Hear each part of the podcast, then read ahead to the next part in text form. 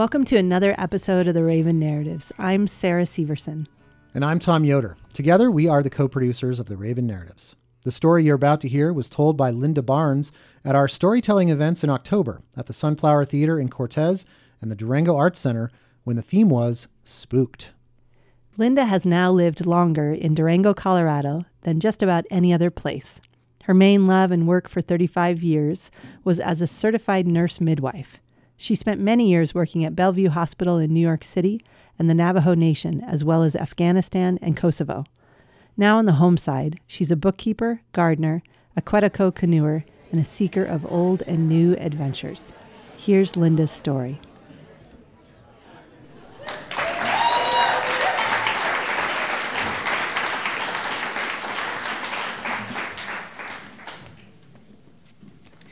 Okay. I'm supposed to have an affair with this microphone.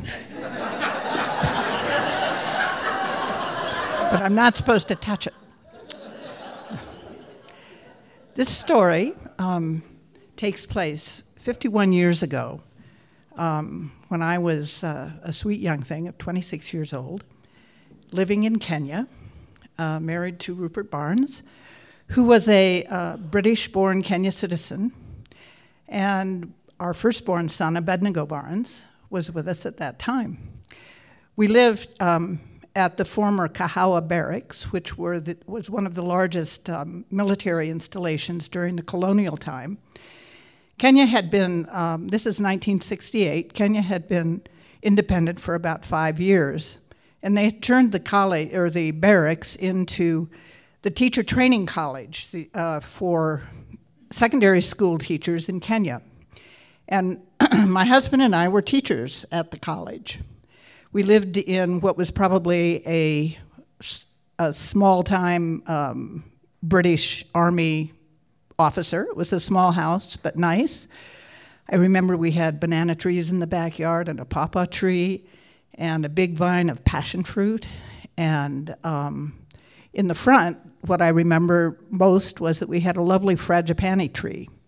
And if any of you know that tree, it is a tree that um, has a very strong, sweet aroma, sort of like being in a bathtub of gardenias.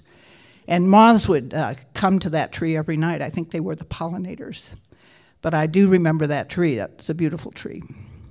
Um, because my husband was a fluent Swahili re- speaker, and we were both teachers there, we would often get asked to go on safari to uh, small towns and villages throughout Kenya to supervise the secondary school trainees as they did their practice teaching.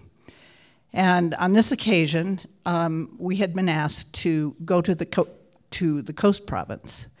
And so we were packing our little beige Volkswagen bug. It was um, a 1958 Volkswagen bus. I remember it because it still had the, the baseball or the football shaped window in the back. Um, we loaded our rucksacks. Uh, we got some bananas, several bunches of bananas, some biscuits, and um, and we had probably a dozen Cadbury chocolate bars, which we took to um, as gifts to the um, headmasters and the teachers who would house us when we were doing uh, supervising practice teaching. Um, and we set off. We also had, yes, by the way, the normal things that you always had to take on a safari in Kenya uh, a jerry can of extra petrol, um, a can of oil, the ever needed tire irons, the inner tubes that you had to put in your tires, and the ever loving patch kit, which we were both very good at doing, patching up tires. Um, we took off um, middle of the afternoon and went down, we were taking the main road from Nairobi to Mombasa that would take us to the coast province. And the Mombasa Road, 50 years ago, was sort of a ribbon of terror between Nairobi and Mombasa. It was a tarmac road, but often, um, due to disrepair, it became sort of a one lane road. And there were huge lorries coming up from the coast all the time, bringing supply, bringing things that had come into the Nairobi um, port. and uh, lots of Mercedes Benzes and white Peugeots that were transporting um, government officials and other dignitaries back and forth between Nairobi and, and Mombasa, and overstuffed buses and overstuffed matatus. And we in our little bug always were the ones who would pull off on the side, quickly pull off on the side of the road and end up in a sort of a dusty heap while these other vehicles tore up and down the road. That day we had decided to detour off of the Mombasa Road and went into um, Tsavo Game Park, which uh, the Mombasa Road bisected that. And we were traveling far enough inland from the Mombasa Road that we felt we were pretty much in, in uh, the game park. Uh, and we're, go- we're going to rejoin the Mombasa Road much further south. As we traveled along, we saw the usual giraffes and zebras and wildebeests and the occasional ostrich and lots and lots of baboons. And in the distance, um, this was the dry season, so there was a good amount of dust, but in the distance you could see a, a sort of a rim of, of acacia trees in the, in the distance. And we could tell because you could see these great gray, looked like great gray boulders, that there was a herd of, of elephants that was spread out considerably on both sides of the track we were on. And um, we felt comfortable driving through. And we were coming to a drift in the road. And a drift is a little bit like an arroyo here. You know, it's a down, you go down through a gully, which was usually had a slab of cement or rocks in it to prevent um, a washout. And it was, you know, it was where uh, floodwaters went during the rain. And then up the other side. And the elephants and the acacia trees were out in front of us. As we went down the slope, and it was a fairly big arroyo, um, there was a stick in the road, probably twice the size of a baseball bat. And we saw it and drove around it. But the back tire caught it. And there was a great crash, bang, thud. And our car completely lost um, power. And we coasted down into the bottom of the drift. And about 40 or 50 si- feet up the other side, and when we looked up, there was a very large elephant who had placed itself right in the middle of the road. And obviously, we had spooked it. Um, there, were, there was dust rising on both sides of the road, so we knew that we had agitated this whole herd of elephants. Um, and uh, Rupert had put the handbrake on, and we sat there, and the elephant was flapping its ears. I remember this, trumpeting, and the other elephants were trumpeting back, and stomping its, well, pulling its foot in the dust. And we thought we were going to get hit. I remember very distinctly sort of grabbing Abednego and shoving him down behind the driver's seat. We did have the presence of mind to open the doors, stick our feet out, and push. And lo and behold, the car rolled back to the bottom of the drift. And there we were. There was a pungent smell of sweat in the car, in addition to a smell of soiled diapers. but we were very happy because when we looked up, we saw that the elephant had felt as though we had retreated.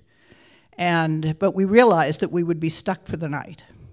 Um, we pulled out, we had bananas, we had water, we had Cadbury bars. Um, as evening uh, came, um, we saw another little cloud of dust, and lo and behold, it was six or seven or eight Maasai warriors walking down um, the path or the road. And they, uh, after they understood what was hurt, what, what had happened to us, they right away decided that they were going to escort us. It was quite a catch to find the Mzungus here and to rescue them. And they decided that they were going to take us to the ranger station. And so um, we agreed. Uh, we grabbed some of our clothes and some of the Cadbury chocolate bars and shared some bananas and took off through the bush. They said it was very close. um, and indeed, Uh, very close in Africa can mean an hour or it can mean a day. But we trusted them and off we went, some of them in front, some in back. Um, they had three goats that they probably used for milk and for meat. And, um, and after about an hour, we did indeed, as the evening was really deepening, um, saw a kerosene lamp uh, flickering in the distance. And sure enough, there was the ranger station. The rangers, there were four rangers. They were lovely. They moved their, uh, their belongings out of one of the two rooms that they had, and we spent the night there comfortably. The Maasai were definitely not going to lose sight of their, um, their Mzungus, and so they camped out under one of the acacia trees. In the morning, uh, when we got up, we could um, see and smell that the rangers were preparing a, a big sofria of Kenya chai, which is strong chai with milk and uh, tea masala and sugar. It was boiling away on the outside jiko. And they had also fixed a big sofria of, um, of uji, which is a porridge made in Ke- a staple porridge in Kenya that's from, made from ground uh, corn and millet and sorghum. And after breakfast, there was much conversation about what to do. And uh, in the end, the, uh, the uh, rangers decided to go pick up our stranded VW bug in the, in the gully, tied a rope on us. All of the um, Maasai's were insistent that they, they um, come along to assist. And so the Land Rover was filled with two rangers, all of us, all of our stuff, and Maasai were both inside and on top, or hanging onto the side. So we went, picked up the uh, Volkswagen, and hauled it down to a little town called Voi, which is back on the main road. Um, the station, the, the, the, railway road went through Voi. And uh, so the station master assured us that he'd put our VW, our broken down VW, on one of the freight cars on the uh, Mombasa Nairobi train and uh, the Rangers took off for, back for the ranger station. The Maasai were delighted to have take, had a lift so far, and they assured um, the Rangers that they would come back and pick up the goats at some point, but they went on, off on the opposite direction in their walkabout. And uh, I assume that the elephants happily grazed under the acacia trees.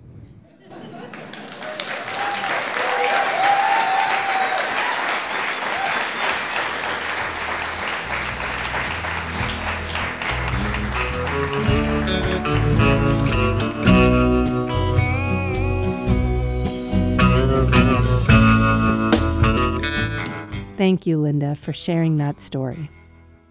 We are scheduling our 2020 events and themes soon, so be sure to check out the events page in January and make plans to be there.